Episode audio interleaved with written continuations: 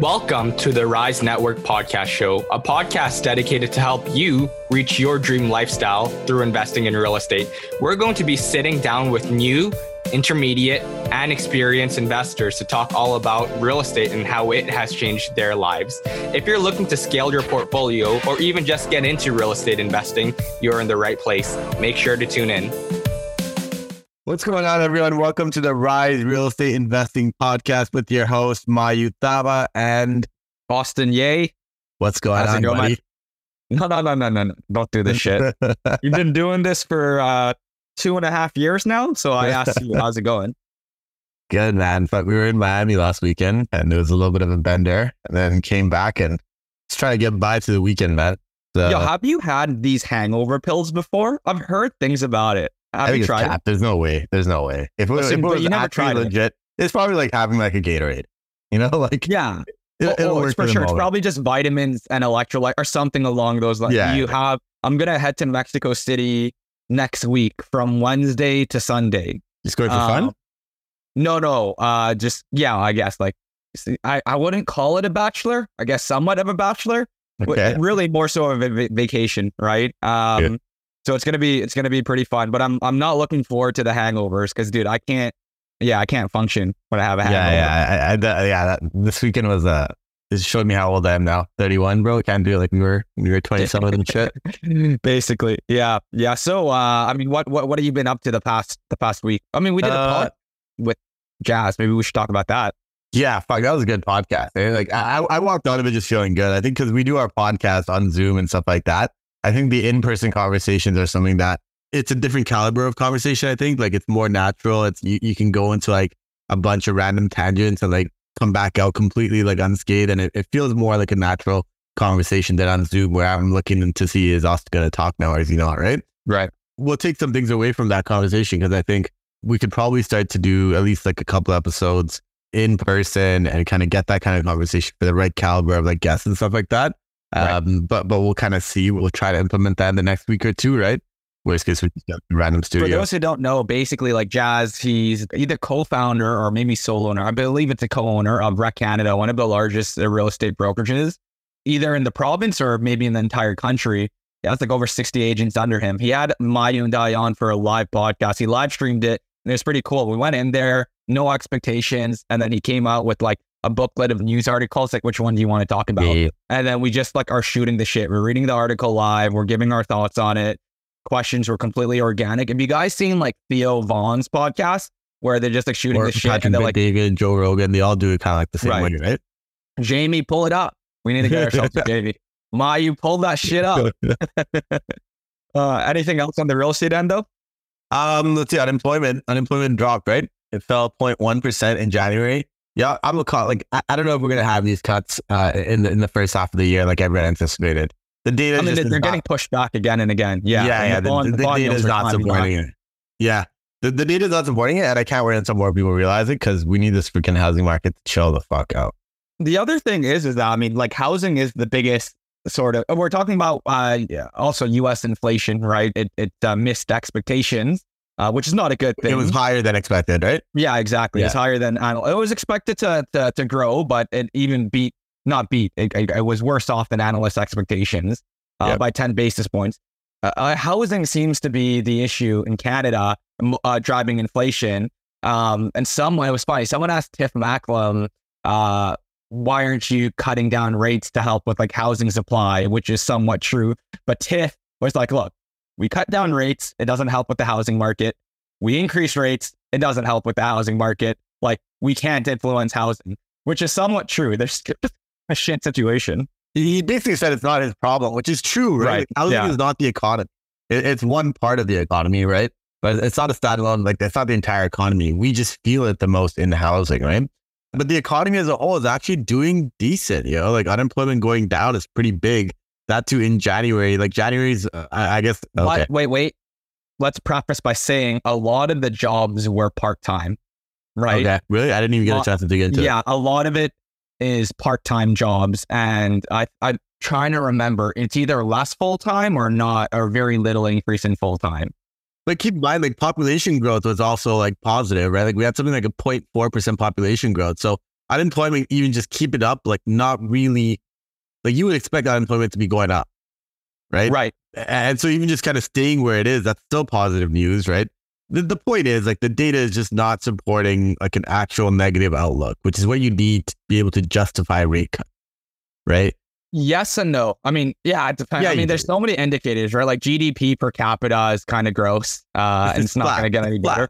Is it still not No, per capita is negative. oh, per capita, per capita. per capita is negative, yeah, yeah. right? Yeah. But anyways, like uh, we're not economists here. but no, I think the point we're trying to get across is people were celebrating way too soon. Yeah. you know, and it and it seems like every piece of news just and we talk about this in Jazz's podcast. Actually, maybe Yeah. we should save it for, for people to listen to that one. Basically, the news is a lagged indicator, right? So by the time the news starts talking about, oh, cuts might not be happening, like it, it should have been well known based on the actual data on the ground like a month ago, right? Um, but yeah, definitely check out Jazz's episode. Um, what else is going on? Um, I- I'm starting to get lazy to make offers now because of, of the shit that we've been seeing in the market. And I'm like, you know what? I'll make a bully offer and then I'm, I'm out. I'm not, I'm not Right. trying to be a one of 20 on offer date. Right. So Right. that's been my stance recently, but um, we'll see. Uh, I'm also not crazy to like rush into like making an offer. Like I, I- I think there'll be other buying opportunities in the next couple of years, right? I don't think we're going into this period of uh, massive growth, right? It- it's more so a period of buy when there's less competition, stay out of Yeah. the market when there's crazy competition, right? I think we have a good sense. There's going to be a point in time, probably, maybe, possibly even this year, where things slow down drastically again Yeah. if things don't go to you know as anticipated. Yeah, I shared an article. I don't know if you if you if you saw it. Oh, I just shared it this morning, so maybe not. Um, but there was a story about the tenant man who fucking uh, like there was a case of a tenant not paying a landlord. Okay. It went to uh, the Ontario Superior Court of Justice. Like it went through the LTB onto the Superior Court. Okay. it was like 90k in unpaid rent and like the ltb could only do 35k it's fuck it's crazy man. The system is so broken. You to tell us the verdict or? yeah yeah so oh dude this professional tenant this is like biggest nightmare situation. Basically in a nutshell the tenant stopped paying rent they went to the ltb maximum was 35k Yeah. and then they like there was an eviction the tenant motioned for i guess like a, a pause on the eviction right and then postponement because they wanted to fight it. And then the tenant continued to not pay rent so bought themselves more time. And then now the damages were way over 35k and so the landlord was like fuck it i'm pulling this case out of the ltb so the landlord withdrew it because the landlord's like if i go to the ltb i'm only going to get 35k i'm taking this all the way as high as i can right? Yeah. and then what the tenant said was the tenant's like, oh, he never withdrew it properly. So we're still supposed to go to the LTB, right? And then so the tenant was trying to buy themselves more time, plus also limit the damages, you know, but the LTB was like, nah, nah, he did it properly. So then he took it to the um the court, right? And then the tenant was arguing to the court that you have no jurisdiction to be doing anything with this landlord tenant board stuff, right? Like it's out of your control and said that also this landlord didn't follow the right processes and notices, LTB, et cetera, et cetera. And the court was basically like, you are fucking out of your mind. So you're paying all 90,000 back. Plus it was another about 20,000 in damages. But that's because the guy had to pay 16 legal fees, et cetera, et cetera. 16 illegal for Supreme was not bad. Yeah, yeah. That's crazy though. The tenant's probably still like clean bankruptcy, I bet. It was in Toronto though. It was in Toronto. Oh, it ah, was like yeah, a $3 million house, a $2 million house. So All right, that, that's a good transition for today's episode. Today we've got Ryan Carson. He's one of the go-to lawyers in the real estate industry for a lot of us. They do residential, commercial real estate investing. But in this episode, we covered a lot of like the real estate legal issues. What do real estate lawyers actually do? What happens when someone fails to close, both as a seller and as a buyer? We've definitely seen both sides of that. Legal remedies, uh, what's actually like a practical solution? What's the power of sale process? I'm sure anyone that's ever been a lender or debating being a lender has kind of considered that, right? And then really what kind of factors either power sale versus foreclosure. So we really deep dive into the legalities behind the real estate law section that honestly a lot of us as investors, we don't really cover. So hope you guys enjoyed this episode. And if you do, make sure you guys drop a five-star review on Spotify, share this with a friend, jump onto YouTube and, and you know, subscribe to Rise Network uh, YouTube page and drop a like on there because we're trying to start up the YouTube page a little bit.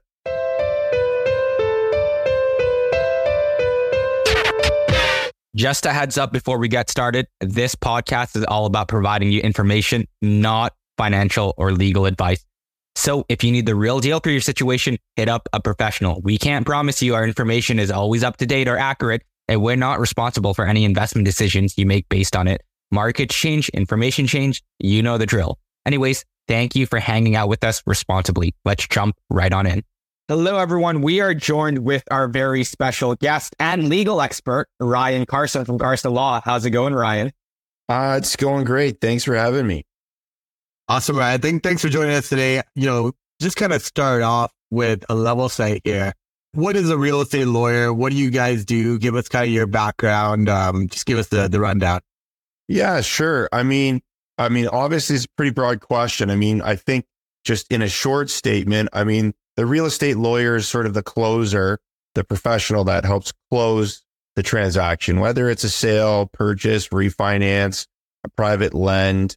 Uh, we're usually the professional who's at the end of the, the processing line, if you will, to help make sure we've confirmed and captured all like the terms up to that point between the various parties to make sure the process is completed on those terms. And then also just troubleshoot potentially any problems that may arise either up to that point or they may be a new issue that comes up. But we're sort of like a closer. If you're a sports person, we're kind of like the guy who goes in to, to save the baseball game type of thing. So, but we're usually that professional to help finish off and coordinate and complete the transaction when you're talking about real estate matters.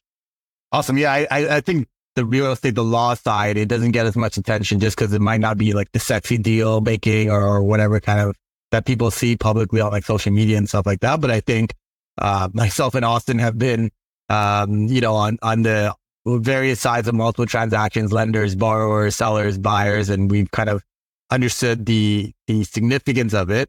So, kind of just jumping into things, I I do want to kind of understand one of the biggest things that we're seeing in the real estate side today is a failure to close on the buyer side, right? What are you guys seeing within your practice? I guess before we jump into that side, what are you guys seeing as the biggest issue in today's world? Is it like private lenders foreclosing or is it like defaults? Or- yeah, I mean, I guess we kind of have you kind of see like two different categories of, of buyers in that case. Like you've got your real estate investor buyer, which is obviously a bit different than just personal use buying, right? Fortunately, I would say most of the deals in both categories, uh, at least like with our practice, with our clients and so forth, we've been pretty fortunate. I don't think we've seen a significant high content of deals not closing. But historically speaking, prior to the change in interest rates going up, and I guess the economy being a bit in flux right now, I mean, really, we probably saw you know, less than 1%, if any deals not closing, right? Uh, certainly not because of, you know, financial issues or qualifications or that kind of thing on the buy side, right? So certainly there's been an increase. Fortunately for us, I would still stay with our clients in our practice. It's still like a minority increase. Like I don't even know if it would be 10% of the deals not closing. So we've been fortunate that way, whether it, it's our clients are you know, doing more of their homework and they're making sure they they know they have the financing to go through and or they've got a plan B in case plan A doesn't work for that. Fortunately, both on the personal buying transactions and on the real estate investor side, we haven't seen a lot of people not close. When they don't close, it's typically because of money. They're short, right? There's typically some shortage or they don't qualify. Something's come up to disqualify them from what they had planned for. And so then it's just a question of will the parties negotiate and provide an extension, right? To allow for a plan B if it's not in place to be, you know, figured out, looked into, negotiated. Sometimes a plan B can be like VTB, vendor take back financing. Sometimes that's playing a bigger role than it's been in the past. But yeah, fortunately, we haven't seen too many deals not go through but we we have certainly seen more than we've seen historically, which is still to say there's been some. Yeah, understood. That's a good point. That sort of lines up with the narrative of what we're hearing in the public, such that um, the non-closures of, of deals is a lot of it is due to financing appraisals running short on money. So again, it lines up with that. Sort of curious to hear your thoughts on. So you mentioned, I mean, one of the things that you guys do is you try to work on creative solutions, whether that be an extension, figuring out where to get the money from, the vendor take back. When situations like that aren't necessarily able to pan out, what happens during a failure to close? Does it lead to immediate litigation? Can you negotiate a mutual release? Like what happens with the deposit? Can you sort of walk us through that process? Yeah, I mean, certainly the process is anything but fast, right? Like, I mean, the only part that would be fast is if you could negotiate a mutual release. It would all depend on who you were representing, though, of course, right? If you were representing the party that, you know, wasn't the breaching party, then likely you're not going to, well, we would not recommend a release, you know, because we don't know what the damages are yet, mm-hmm. right? Well, they haven't been crystallized, right? But, you know, once you know what damages are, costs and losses and those sorts of things for the party that didn't breach the, the terms of the deal, then of course you could potentially deal with a mutual release. And usually it might be like they're forfeiting all or part of the deposit and then the parties sign a release and nobody can sue each other because it's done. It's released, right? The deposit's been forfeited and or other amounts have been paid and it's done. It's over with. Uh, the release is certainly the most expeditious and most controlled process between the parties and potentially their lawyers or representatives. Um, you know, if you can't get a release because uh, either it's not a good idea to from a legal standpoint, or you just can't get the parties to agree on the terms of a release, then there's always the uh, the possibility that the non-breaching party could bring a lawsuit and and sue the breaching party, you know, for their losses, costs, and damages, depending on obviously the court office in the region in which you're in. In like the what, let's just say it's in the province of Ontario, that time frame, that timeline could vary right? Mm-hmm. Like your ability to file and, you know, start the court process and get an actual trial date if necessary in Toronto is going to be greatly different than it might be, say, in. You know, right now, I think historically is, is probably seeing the longest process. Um, that's not surprising probably to a lot of listeners and so forth on the, on the basis that it is like the largest region, like from population size and so forth. That being said, though, it's not just the big cities that can be slower. It's sometimes the the smaller rural areas, which I know are sometimes very popular areas for investors to try to buy in and and to negotiate deals because of price point and opportunity and so forth. And so it, it is important to know that those can be slow too, or even sometimes slower because even though you don't have higher volume, the volume is still high enough with such a low number of staff in those oh, yeah. offices that it takes as long or longer than Toronto. Can I ask you this? And with, with regards to when these, like, um, you, you obviously said it way more legally than me, but I'm just going to say, like, when people fail to close, right? And we're trying to determine damages in the case of a seller, seller wants to sell, buyers defaulted. A, how do you go about determining damages? And then B, at what point is the damages like monetarily worth going through like the litigation process of trying to recoup? Yeah. And sir, yeah. I think vice versa as well. I'm also interested in the opposite of my user. Yeah, I was, gonna ask. I was gonna ask that second, but okay. yeah, so, be efficient. So you know, with like, let's say the buyer breached. You know, like so the buyer doesn't close on the deal, which is probably the most likely scenario. Normally, it's not the seller that can't go through with it, although that can happen. Um, but let's say the buyer can't do it. Let's say their their financing fell apart. They couldn't get enough money, and so they had to just walk away from the deal. And they're saying, "Hey, keep my deposit. I'll sign a release forfeiting the deposit. Um, you know, let's just be done with this." Uh, but then we're acting for the seller. We would say, "Okay, well, look, we're not saying you won't do that, but we need to figure out what are your losses, costs, and damages here." Right. The only way to do that, like fully is you need to relist the property and try to resell it and let's see what you get.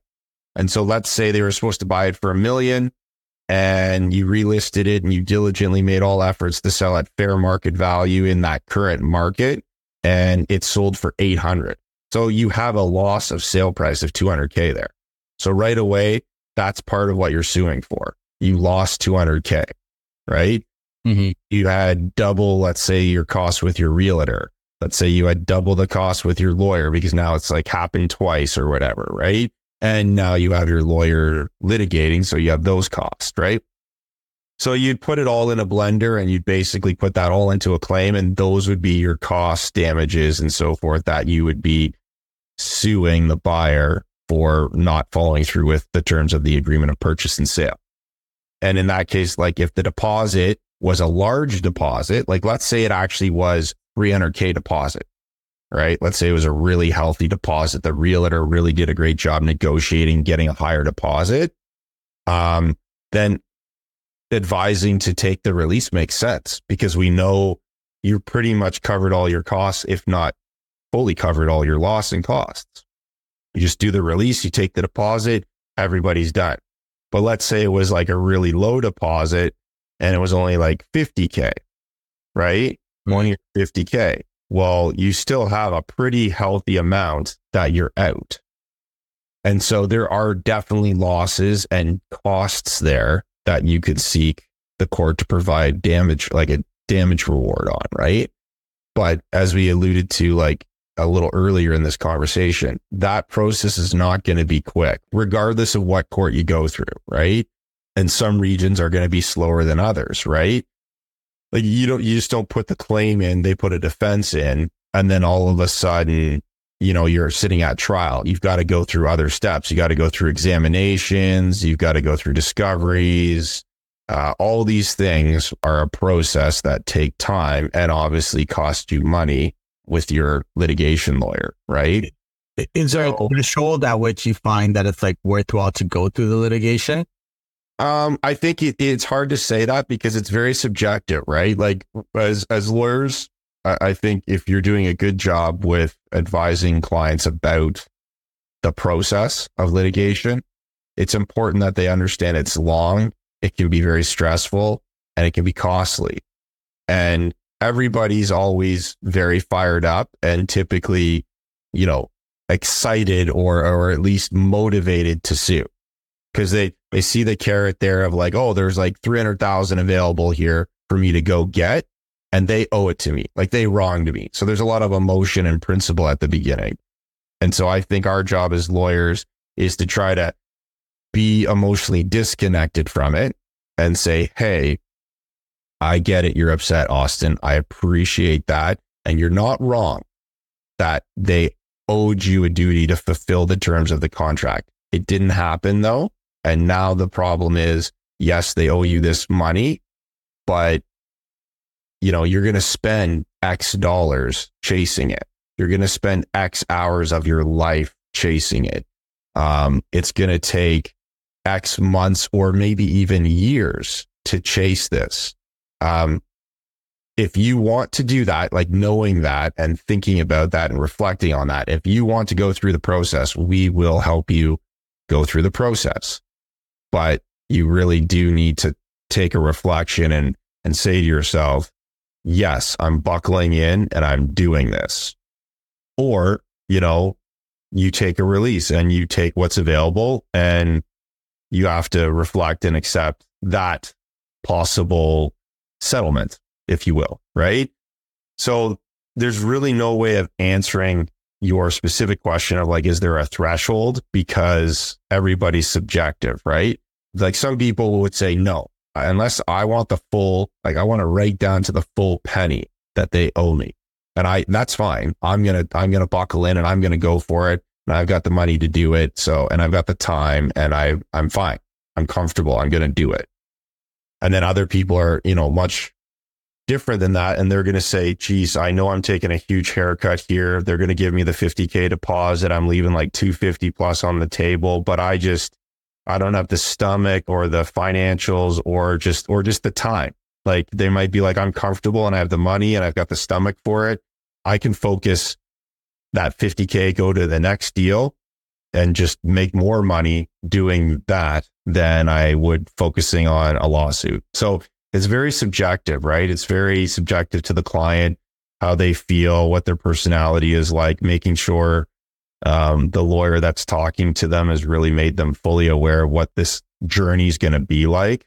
And then just, they just have to make a decision. I would normally say if it was me, um, personally, like not even like using my lawyer hat here, like if I was the party that w- had to make a decision, like if I was the client, I I'd try to normally settle myself only because I'd look at it as I could take this money. Yeah, it sucks that I, you know, I could have got a million, but I got 800. I still made money on the deal. Like that's another thing that helps. Like if you still made money, you just didn't make as much money, then it's like, I'm going to move on. I'm going to get 50,000 in the settlement and I'm going to go do something more productive with my time and that money. And I'm not going to have this stress and all this kind of stuff. Right. Um, I just, I feel like practically speaking for me, that's better. Right. But that's, that's me. Right. If I lost money, like if that dropped from a million to eight, actually saw me lose on the deal, then that might change my view of it a little bit more to be like, no, I've already lost money here. Like a million was going to get me just a little bit of money or a break even, right? You know, now they pooched me by 200k. I I'm going after them for that because you know, they should have done they should have they should have gone and got their financing. They should have got a plan B in place and they didn't. So and so does the seller normally recoup the legal? Like, well, if you are the party bringing the court action, your lawyer will uh, will request costs. Like they, they'll make a request not only for the reimbursement of losses and all those sorts of things, but they'll make a request uh, in the courts for their costs for legals to be covered. The judge has to make a decision based on all the evidence pleaded, whether they're going to get substantial or only partial. Now, I want to sort of. You won't ever really get 100%. That's not really possible but you could be reimbursed partially or substantially are the terms. Now I sort of want to shift towards the buyer side. I ask this because this is more common, I guess, in wholesale deals more so than regular sort of transactions. You might have situations where uh, a seller agrees to get into a contract and maybe a week before they go MIA, right? Maybe they change their mind, so on and so forth, and they just ignore their phone calls. And you've already assigned the deal. Let's say there's like a $20,000 fee what happens in situations like that? So you've got you're doing an assignment wholesale deal. You're the assignor, and uh, or or let's just say like forget about the wholesale deal. Let's say if the seller just disappears, right? Because they're just like, oh, like the market is ripping, and so I don't want to sell it anymore. So I'm just going to stop responding to everyone. Much harder to prove damages there. It really is harder. Um, like if the seller breaches the deal, like whether it's they go MIA like in the situation you described, uh, either just in a straight sale or, or a wholesale, you know, whether there's some reason they can't, like maybe there's a title search issue, right? Or something like that. Um, and they can't, you know, fix it or remedy it. And the buyer still wants to proceed. Yeah, that that's a much harder situation. And I don't do our office's litigation. Uh, one of the other lawyers in the office does. I know we've looked into this over the last couple years because there have been like a few occasions where we've seen this in the last couple years. My original thought always was in talking with my litigation lawyer in the office was, well, could we do what is called specific, like an order of the court for what is called specific performance of the contract, where you're basically getting a judge to say, we were ready to close. We tendered on them, showing that we could close, and they just didn't for whatever reason legitimately or not, they just didn't close as sellers. So we want you to give us an order of the court that makes them go through with the deal. The problem with that, and I, I'd have to get this verified a bit more by my, my litigation lawyer, but the problem with that is the courts have put very narrow like parameters on like how you can actually get an order of specific performance. You have to basically show like that there's no almost no other alternative property that you could just go buy your like buy elsewhere. Mm-hmm. Right. Like you'd have to show this is a completely unique acquisition. And so like thus them not giving the order of specific performance would prejudice you in in what's occurred with this this botch deal, this defaulted deal. it's much harder to kind of create remedy, if you will, for like a buyer who wants to go through with a deal that a seller's kind of defaulted on. And even to show damages on the buyer's part, because like that happened to us on a, on a deal before. And, you know, the, the market was down kind of like it is now, right? And then you end up buying something and then it's set to close, let's just say in like four months, right? And if the market, Windsor one? Yeah, that happened with our Windsor one. We bought it right in the middle of COVID, right? And then, um, uh, when the market started to rip, the seller was like, Hey, look, like, I, I wasn't able to buy another house. And like, I'm just not going to like sell this house. Uh, yeah. It was a pretty low purchase price for us. But the advice that we'd gotten at that time was you'd have to go out and like you get an appraisal done at that time to kind of show this is the damages that were done, right? And obviously you have to be ready to close, right? Mm-hmm. Uh, or you, and then you go get an appraisal done and you can kind of try and sue for the damages, or you'd have to go and buy like a an identical house to show the market shift. But like no two houses are really the same, right? Like yeah, it's very it's it's hard as a buyer to I think go after a defaulting seller. So I mean, practically speaking, like your best course of action there. Yeah, I mean, just trying to think if there's a way to like deal with it practically just with your negotiated terms. I mean, you can't really put a penalty clause in or something like that if they breach, right? Um, I mean, you can sometimes do what, what is called like registering like certificates of pending litigation against the property. So you, it kind of like temporarily like binds up the property in case you wanted to bring a lawsuit um, just for breach of like terms. Yeah. Like, because what we talked about before was, you know, seeking a specific order of like performance, right? Which the courts, that's much harder as, as you found in your, your example as well to actually do because you need to show that like unique ability, so to speak, right? But you could just say there's been a breach of the terms.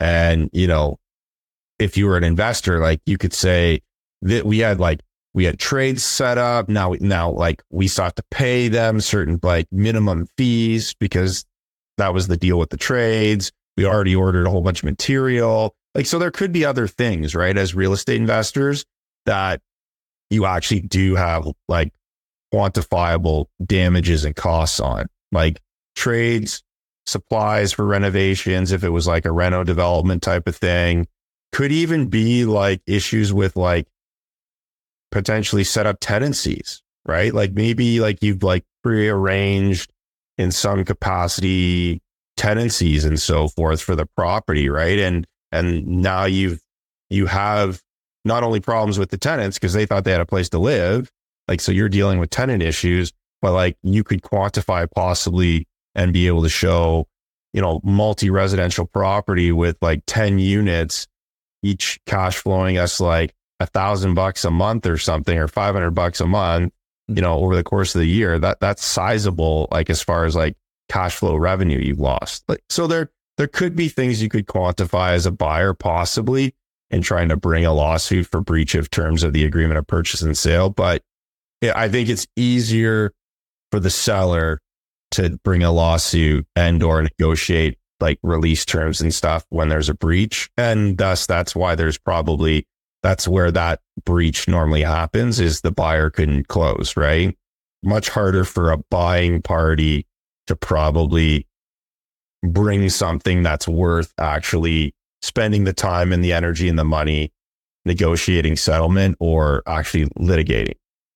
Yeah, no, that's a that's a thank you for the detailed answer there. And look, one thing that actually another person has done before, I think it was another wholesaler, is is that they got the property at a good price seller didn't want to close for whatever reason. So they just had an option there that first prevented them from selling the property, as you mentioned, but also that they would have the right to purchase the property at the same price at a future date. Right. But I guess it's just like the negotiation and creativity. But usually if a seller's not going to close, then they probably have something else. Well, and that's an interesting point that you say, like maybe just to add to that, like that could, if you found that the reason the seller was kind of going MIA or saying they're not going to close, it's because, you know, they know they could put it back out on them. Like they could put it on the market and get an extra 100K or something like that. Because that's because you got such a sweet deal or because the market changed so much. You could always potentially put it in there, like you said, uh, Austin, that you get like a first shot at it, right? Or you get to renegotiate the purchase price back up to a hundred or whatever, whatever, right? So maybe it like keeps the deal going. It just, everybody just agrees like, yep, we still need to make this a good deal for all parties. I'm still happy paying more money. We want to get into private lending a little bit, but before we pivot into that, I want to just sort of round off this like contract sort of dispute discussion.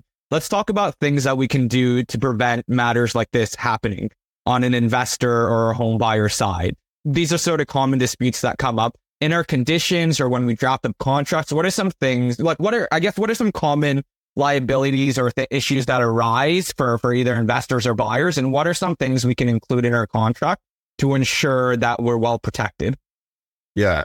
Well, I think on the buying side, like, I mean, with the market shifting and kind of becoming more of a like a balanced market again. I mean, maybe some areas are, you know, seller markets or buyer markets, but I think overall it's fairly balanced. Again, like you're able to like actually put terms into the agreement. It's not just like you got to outbid everybody. You know, you got to go in firm offers, outbid everybody, right? So you can put in conditions. So, I mean, you've got to look like if you're a buyer, you've got to load up your agreement with, you know, financing condition for approval, you know, inspection conditions of approval, you know, various other due diligence conditions, depending on if it's like multi-res and commercial for like zoning, work orders.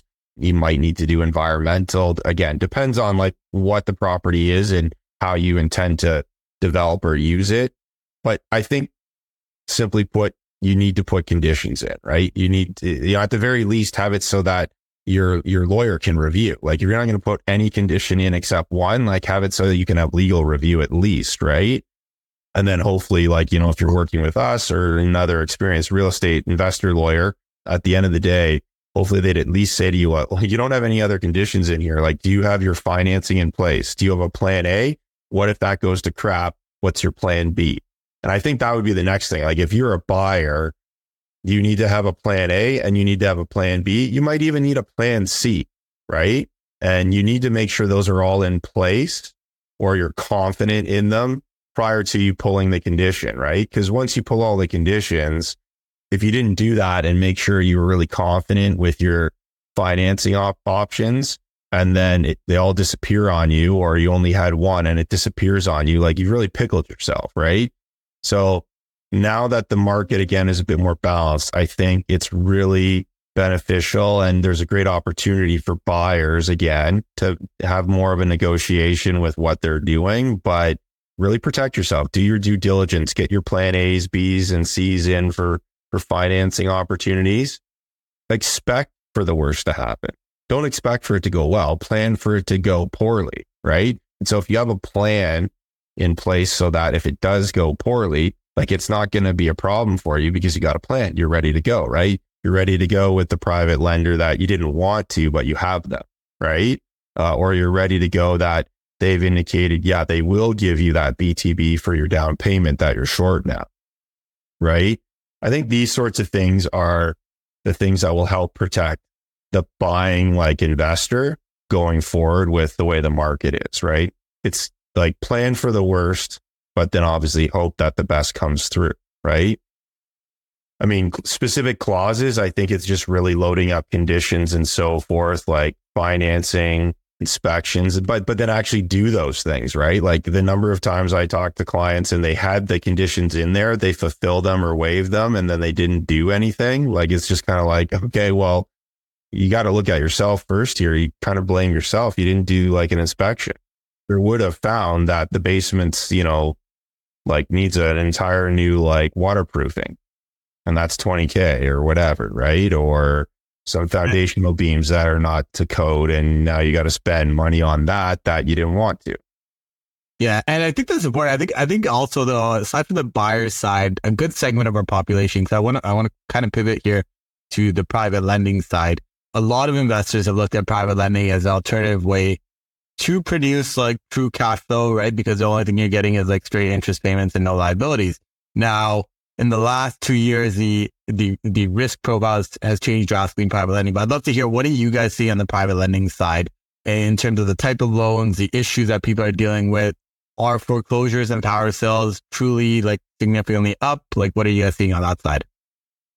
Yeah, I mean, I'm sure they are up. I don't know the stats on them or anything, but certainly, I mean, the news, whether it's like in a formal report or, you know, it's informally being chatted about in, in like real estate circles and banking circles, certainly with the interest rate increase over the last 24 months, even like A banks, like the report unofficially is a lot of them are underwater right? Like a lot of people are technically in default of their mortgage terms, right? Um, so I'm sure default notices, possible powers of sale, possible foreclosure proceedings are likely higher than if you compared them, you know, to pre interest rate increase, right? You know, that all being said though, like fortunately we we don't see too much in the way of that at the moment. And normally, whatever we do kind of start down that path. Fortunately, usually there's like some negotiations that are in place, and it's just there's been a lag on the the the takeout financing happening. And so, fortunately, it usually comes to be before you actually have to possess and sell properties and that kind of thing, which is good. Like, no, I don't think anybody wants to be a lender or the banks don't want to be, they don't want to take properties, right? Like, that's not that's not their game. That's not their their policy and so forth. Um, and I think most private lenders are like that too. They're not trying to take properties from people. Yeah. You might already have the answer to this, you might not, but are you seeing most of like the issues or the defaults on like renewal where the lenders don't want to renew? Or is this like you're missing payments and you're falling behind and therefore now like you're looking at a power sale for yeah, I, will probably say more. We seem like, and this is just us, we more so see us having to take notice or procedures when people are in default. So not, not, as, much, not as much like they were good, they paid all their payments, they just got to the end of the term, and it's like, hey, thanks, but we don't want to renew. So how are you paying us out? Mm-hmm. It, we don't normally see it in the like. Usually, if that crosses our desk, it's been like because it's been months since renewal and there hasn't been enough progress for the lender's liking. And they're like, we need to put a, you know, a bee in the bonnet here and, and make this borrower realize they got to do something or, okay, we don't want to, but we'll take the property. We're throwing the word power sale and foreclosure loosely. They're two different processes. That's uh, right. Which yeah. which one is? Can you explain briefly what each one is and which one's more common in Ontario and, and why is it more common in Ontario? Yeah, I mean, so there are two processes. One is statute based under the Mortgages Act. That's the power of sale.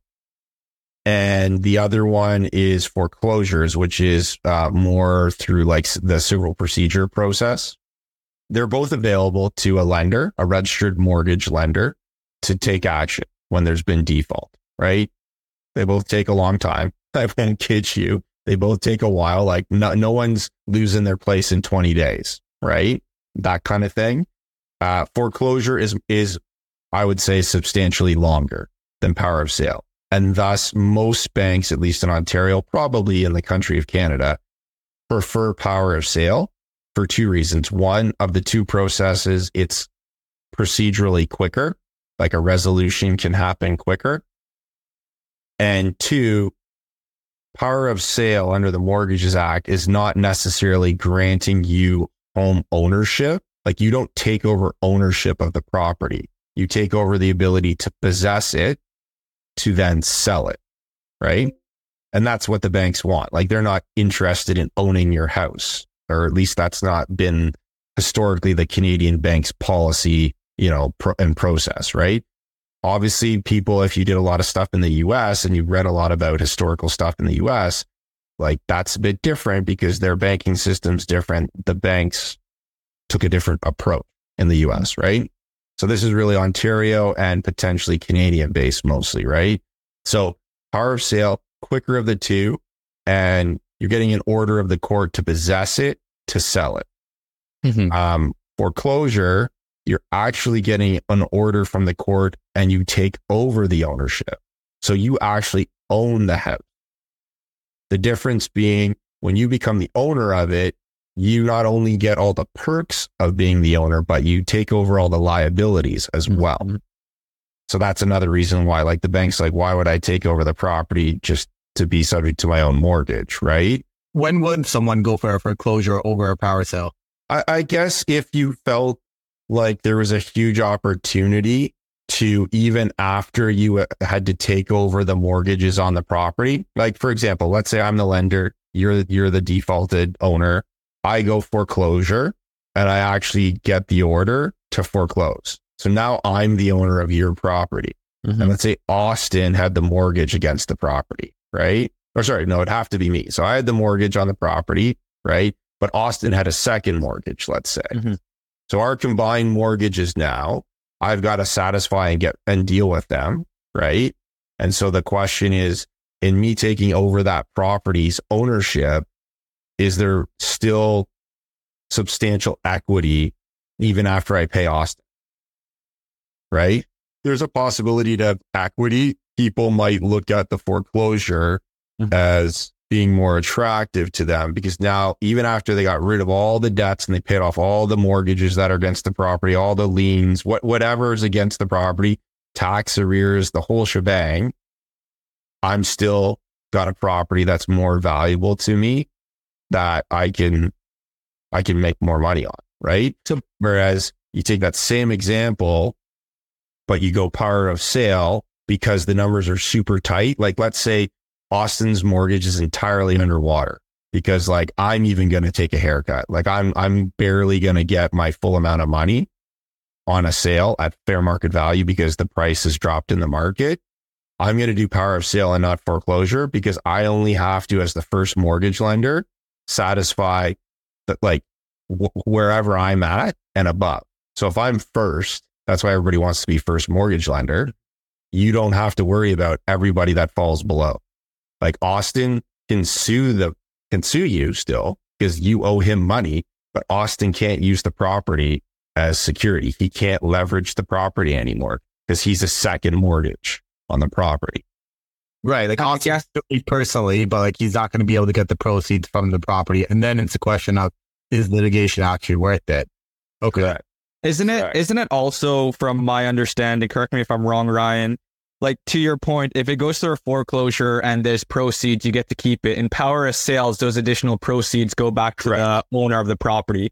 That's so if you have a lot of equity, it's like, I mean, it's a nasty, nasty thing to do, right? Like, don't don't get me wrong, it's not like a really fair thing to do, but yeah. you keep all of their upside. Whereas in foreclosure, they still get their upside after paying back all the lenders.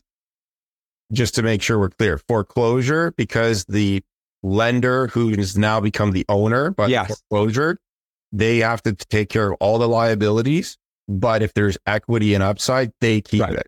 Right. Property homeowner will get nothing. The mm-hmm. power of sale, though, as you as you said, if there is money left over after everything's paid, then the homeowner who lost their home would get whatever that that proceed is. It probably makes sense in like a fix and flip or like a land assembly where like you, you just got to do a little bit more work and you can like drastically increase the value to like increase the likelihood that everyone gets paid out a little bit more, right? That's kind of interesting. So I guess from a um, from a buyer's perspective, okay, uh, we're, we're frequently looking at power of sale properties, especially more relevant in today's world. We all have data to, or not all of us, but you know, it's very easily accessible data as to like what mortgages are registered on the property, first, second, third, whatever beyond that, right? So as a rule, like if we were to look up these properties and just see how much is a first mortgage and just offer a little bit more than that, like, what is like? Is that is that good? Like, is that kind of just all we have to do? Is just hey, what's the first mortgage on this power sale? Offer a little bit more than that if we want to, and then they would accept the deal. It has to be what like the market, like what would be deemed fair market value, right? So, like, if the mortgage on the property, you know, is five hundred thousand, and that's approximately the outstanding balance, and the and the reason it's in a power of sale is because they they missed their payments, right? They the people that were the borrowers lost their jobs, right? Mm-hmm. And so, but the property's worth a million, and that's like being conservative. Like, let's say that's on the low end. You wouldn't just be able to turn around and say, "Hey, I'll give you five fifty, because the problem for that lender trying to sell under the power of sale is anybody who falls like below them or any other creditor of the borrower could file an action to say that was improvident. They would say that that wasn't as per fair market value because conservatively, fair market value is at least a mill, right? So you can't you can't just like undercut to get a good deal to cut out other creditors.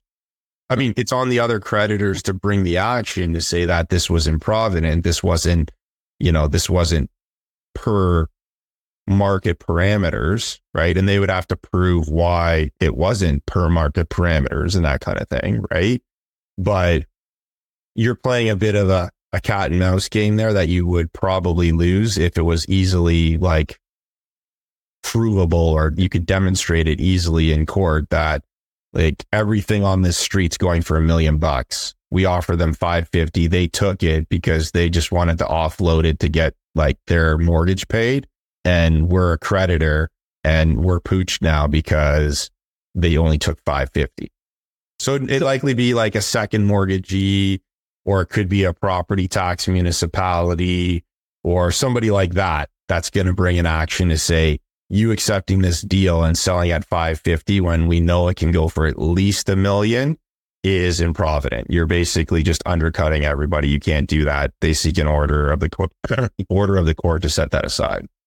Like there's a property on the market. It's been listed for like a million bucks, let's say. Um, I think real estate guess It's not even let's say, but the first position lender sitting at about 850. That's like what we can see on like Purview. And then there's the second for like another 290 and a third for like another 150 after that, right? But they've been sitting for like four months now, right? Um, just kind of sitting there on the market. So it's like, what is really market value? Like, it, is it really like? Yeah, I, I mean that that's obviously more of a like that's a much closer like draw than what I gave in my example. And obviously, I did that on purpose, obviously, yeah. to kind of illustrate the, you know, how dra- like the drastic nature that it probably would need to be. Right. They, like the person that would claim that this is not like an above board transaction, like you've undercut the like the true value in the market just to try to pay off this mortgage because you know you you've got a million dollar possible price and they've got a mortgage of 850 but then they have these other mortgages and and and liens against the property at like pretty substantial numbers that basically are exceeding a million bucks. And because it's sat for well over like four months, you know, like that would be a much harder, I think, task of somebody proving, you know, your offer and them accepting your offer of like 850, 900 is not legit. Like, mm. You know, a difference of like 100K when you start factoring and plugging in what, what we just talked about there is going to be harder for somebody to overcome than the example I gave, which is like, yeah, there was only a 500k mortgage to pay out. We offered 550, but it could easily go for probably a mill. Right. But mm-hmm. meanwhile, you've got these other, you know, these other mortgages or, or registered lien holders against the property that like, they're left in the dust now. Right. So because they, they fall in like they fall below the priority of the the mortgagee who's done power of sale. So yeah, it, it's it's there's not a clear like it's all on the facts. It's all going to be mm-hmm. like case by case, fact driven. It's going to be very specific to the property type and the like where it's located. What are the comps doing?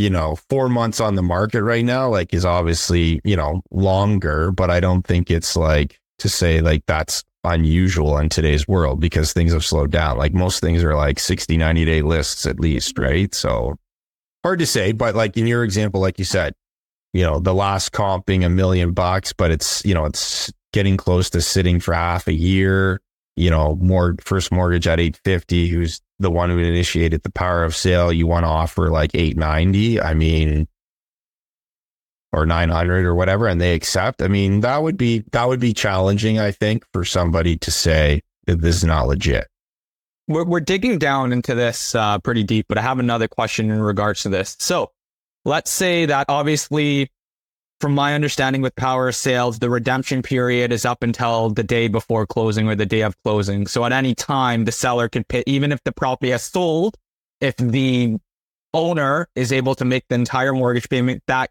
transaction is canceled and the buyers out of their own pocket for legal expenses, so on and so forth, right? Because they were able to pay everything back and all the obligations within that redemption period. Yeah, you're like that's a little bit more in my litigators like purview Okay. mine, but yes, there there is a. I don't know if that's exactly correct. Let's let's presume it is for the most part. Um, I I know that that you basically as a borrower have a fairly significant time period in which to like bring it in into good standing. Yeah, even Okay. though actions have been started and or maybe even like it's gotten a, like quite a long way down the process. Yes, there, there is a redemption period that's fairly robust. The, the court wants the person to keep their place. My question is this like, and it's not going to be a common situation, but I'm asking this because it's a situation I've heard pretty recently uh, in the wholesaling sort of, we're working on something. Basically, long story short, it's a power of sale. I uh, not power, yeah, power of sale. It has sold, right? Um, the seller's lawyer has advised they still have time for the redemption, right? So that transaction can still technically cancel, although it has been sold. That being said, what if the homeowner themselves, the seller, wants to sell it cheaper to someone else? Right. But it's enough to cover all of the lenders. They would be obviously taking a little bit less equity, but they also wouldn't be paying realtor fees, so on and so forth. Right. Is that an issue per se? Because it's the seller's choice to sell it cheaper. Yeah, I, I well, I, and so I think it would be because at that point, I mean, you'd you'd have to do some case law. I don't know. Uh, Sure. It's, it's a it's a very interesting situation, but I would think a couple things that pop out to me there is I don't even necessarily know what authority the seller has to sell anymore because there's been an order and the, the there's been a registration of the power of sale on the property, right? So I mean, that would be like interesting, even if they could do that, like enter into an, an a, like a se- separate standalone sale agreement. I think that the problem would be you'd have a conflict with the fact that there's already this other valid and legitimate buyer out there, right? That like through the process. So it'd be it'd be very interesting to see what the case law says there. Uh, again, I don't know without there being probably a little bit more digging Yeah. there, but that would be interesting. I mean, the best advice I could give there is, you know, make sure the parties that are involved definitely have lawyers working with them and definitely that they, the lawyers have done their due diligence checking the recent case law on how that's been interpreted because that could be a, a really mucky situation. Yeah, no, right. I think this is an awesome episode. We just want to be cognizant of your time. We've been uh, going for a full hour here. Uh, for, for anyone that can't afford Ryan's and early read, just uh, start a podcast and send him an invite. But, uh, you know, Ryan, for anyone that, uh, you know, is getting started in real estate investing uh, in today's world, what's kind of like one piece of advice that you'd probably want to leave them with in today? I mean, I, I I always like saying to people, like, make sure you have a good power team, you know, being like, make sure you've got good professionals working with you. So have like a, a, a realtor who's ex- like, or somebody who's negotiating the deals for you that's experienced in what you're trying to accomplish. So, you know, whether it's buying properties to like rezone and convert or buying to flip or buying land to develop or just buying like single family rentals to rent long term, like make sure you're working with somebody who has true experience in what you want to try to do. That's going to obviously help you a lot to make sure you're getting, you know, good agreements drafted, hopefully, and good, good terms negotiated, that sort of thing. You know, make sure you've got a really good mortgage broker as well. Similarly, like they, they have a history and an experience of doing what you're trying to do with your investments. Um, you know, have a, have a lawyer similarly that at least is a real estate lawyer, like a devoted majority of their practice is real estate. It's even better if they're an investor as well, because I think they can appreciate and understand a little bit more of what real estate investor clients are trying to do um, than just a real estate lawyer. But definitely make sure they do real estate, like not just as an aside. Like we, I see a lot of clients come to me saying, Oh, I, I don't feel like I got the greatest advice. Can I get a second opinion? And then, you know, you find out the lawyer 90% of their practice is family law.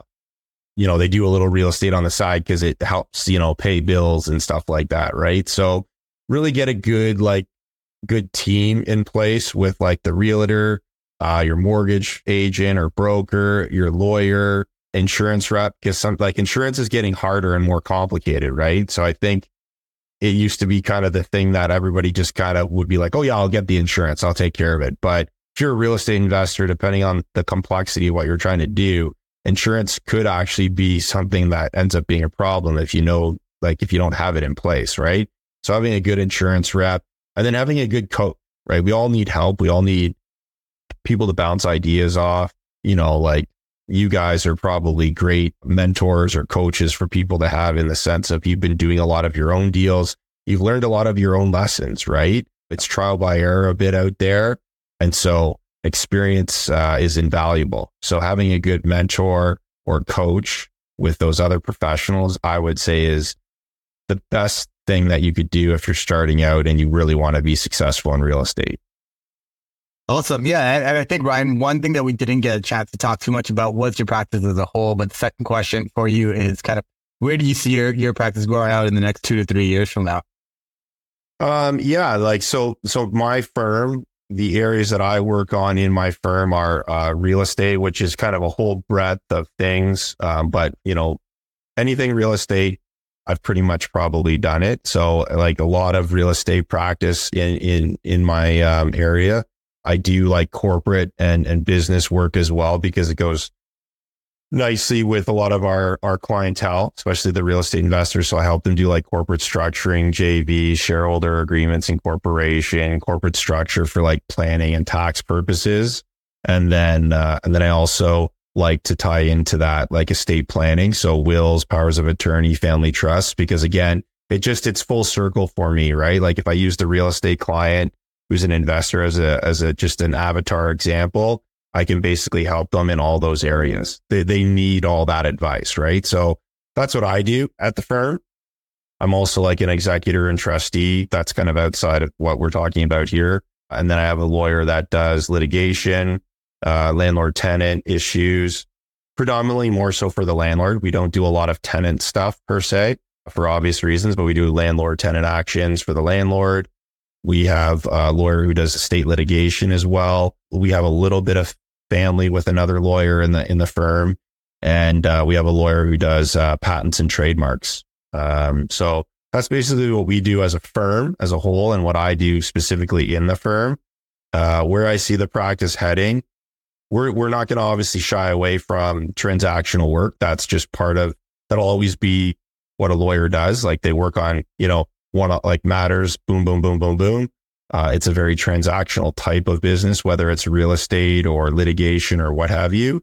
But I see us really shifting our focus on giving a lot more holistic advisory advice and work with our clients. So taking our existing clients and future clients and really trying to stress upon them the the benefits of being properly uh, structured, set up, organized, so that you're maximizing truly all of your goals and efficiencies. I think a real estate investor is a great example for this because when you look at what happened prior to all the interest rate hikes, it was the the rush and the excitement of like go go go, and it was so competitive, and so everybody was transactionally driven, right? Like buy buy buy buy buy sell sell sell whatever, mm-hmm. right? Very much about the deal. Very little focus, I think, for even very experienced investors. Like I, I'm doing some work with different high end investors that have, you know, lots of doors and like they don't even have like all their corps are like, un, they're all disconnected. There's no parent company. There's no family trust. A lot of them don't even have a will or a corporate will. Like if they have a corporation, which they, which they do holding their real estate, you should have a corporate will at a minimum. Right. So there's just a lot of planning that naturally has not been looked at because it was go, go, go, go, go, go, go, because you had to, because that was the market.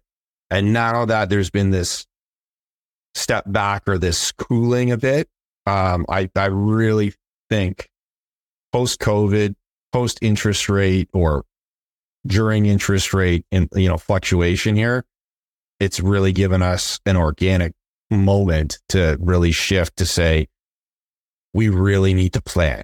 You guys really need to plan because you could take the exact, you could take Austin Yeh and you could be like, Austin Yeh's kind of transactionally driven. He's got some planning, but not to the full scope it could be.